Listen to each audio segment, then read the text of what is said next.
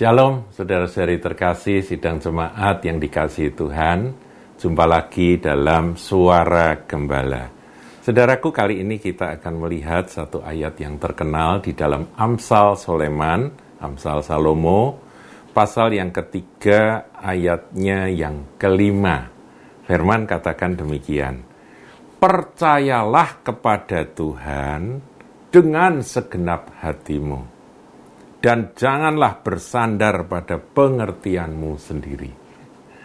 Saudara, pengertian sendiri itu bisa membuat seseorang itu keras kepala, keras hati, dan ya bahasa orang Semarang itu ngeyel, ngeyel begitu saudara. Padahal firman ini ngajarkan percaya pada Tuhan Tuhan itu akan bekerja dengan caranya dia, bukan dengan cara menurut pengertianmu sendiri. Kalau kita berdoa kepada Tuhan, pertolongan Tuhan itu akan datang dengan cara Tuhan, bukan cara kita. Oleh sebab itu kita butuh akan eh, satu kedekatan, satu hubungan yang intim dengan Roh Kudus untuk mengetahui dari dalam lubuk hati kita bahwa ini adalah pertolongan Tuhan atau ini justru godaan dari iblis. Kita harus bisa membedakan itu. Makanya ini yang penting hubungan, saudaraku. Tetapi jangan bersandar pada pengertianmu sendiri. Orang-orang yang bersandar pada pengertian sendiri, mereka cenderung untuk menentukan cara Tuhan harus begini, harus begitu. Di dalam menolong aku. Nah, ada sebuah kisah ilustrasi, saudaraku.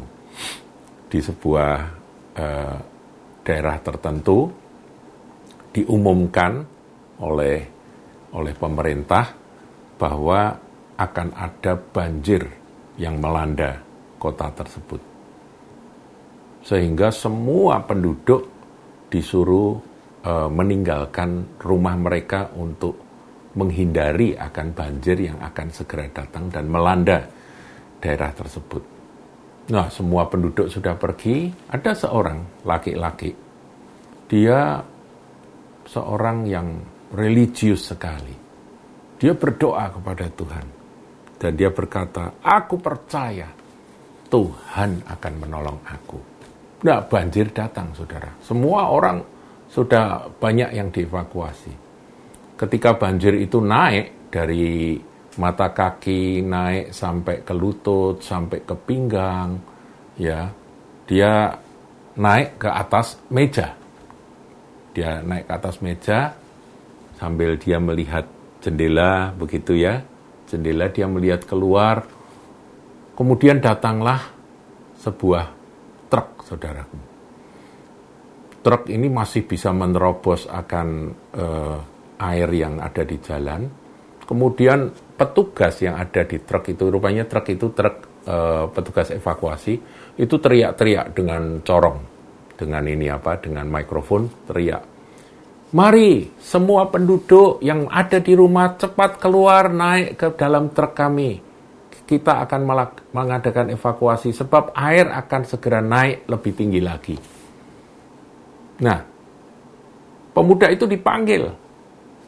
Bapak yang yang tengok-tengok di jendela, ayo, Anda cepat keluar dan naik ke truk anu apa ini evakuasi ini, truk pengangkut ini.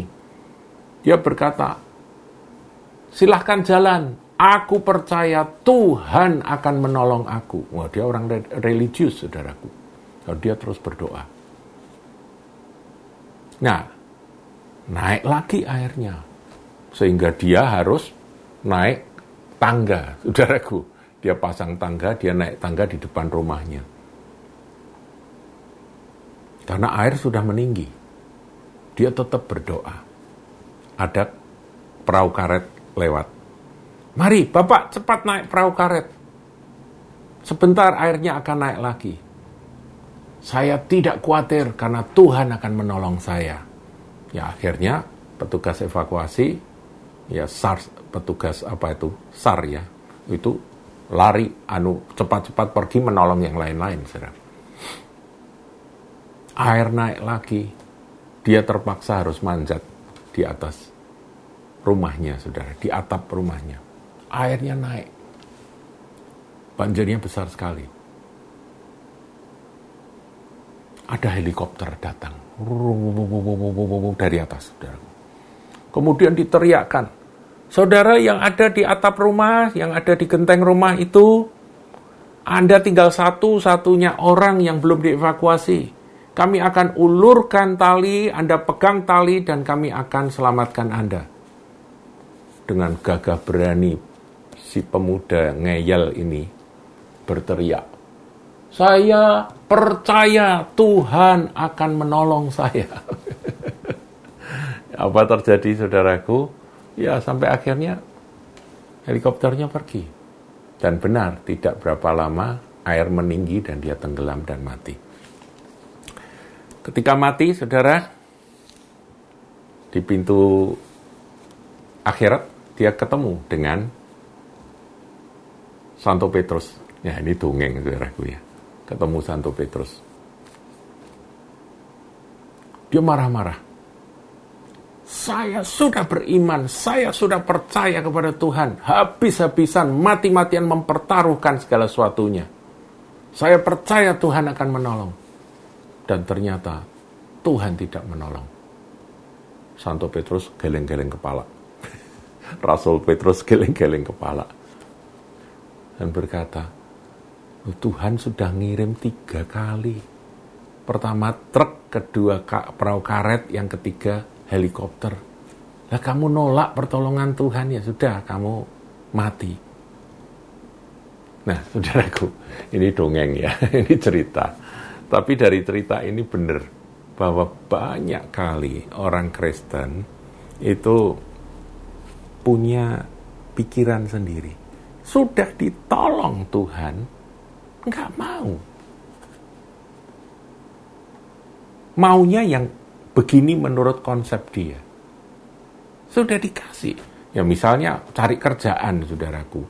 Dia sudah susah mau makan aja sudah sudah kesulitan, nggak ada duit. Dia harus ngutang sana, ngutang sini. Tapi ketika ada teman nawari pekerjaan, dia tanya gajinya berapa? Loh ini gaji UMR lumayan, kamu bisa mencukupi untuk kebutuhan sebulan. Ya orang kayak aku dengan keahlianku kan nggak pantas dapat gaji UMR. Enggak, aku percaya Tuhan akan tolong apa yang seperti itu, saudaraku. Nanti ada teman lagi bilang, ini ada kerjaan. Sudah pokoknya kamu kerja dulu. Dia ngomong apa jawabnya? Aku percaya Tuhan akan kasih. Kasih apa? Kasih pekerjaan. Pekerjaan apa? Ya pekerjaan sesuai dengan permintaanku. Dengan jabatan yang tinggi, dengan gaji yang 10 kali UMR.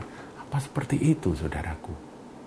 Apa kiranya Tuhan berkenan? Kira-kira Tuhan berkenan kalau ada orang Kristen anaknya yang model seperti itu itu menggenapi ini loh, orang yang bersandar pada pengertian sendiri.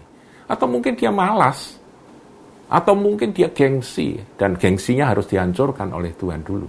Tuhan harus menghancurkan gengsi orang-orang model seperti ini. Saudaraku, uh, iman tanpa tindakan mati, itu kata uh, Yakobus, saudaraku.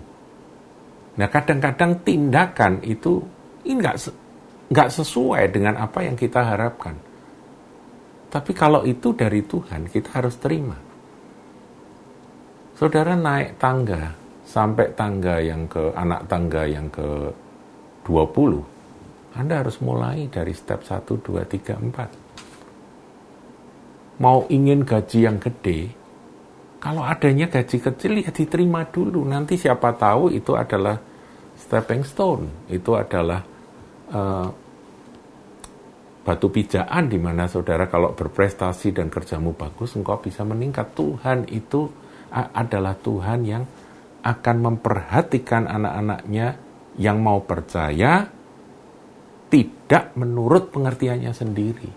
Tidak menurut apa ya orang-orang dalam bahasa Jawanya karpe dewe. Tidak demikian saudaraku. Saya berharap saudara memahami ini pengertian yang sangat sederhana di dalam uh, kebenaran firman Tuhan. Tuhan Yesus memberkati.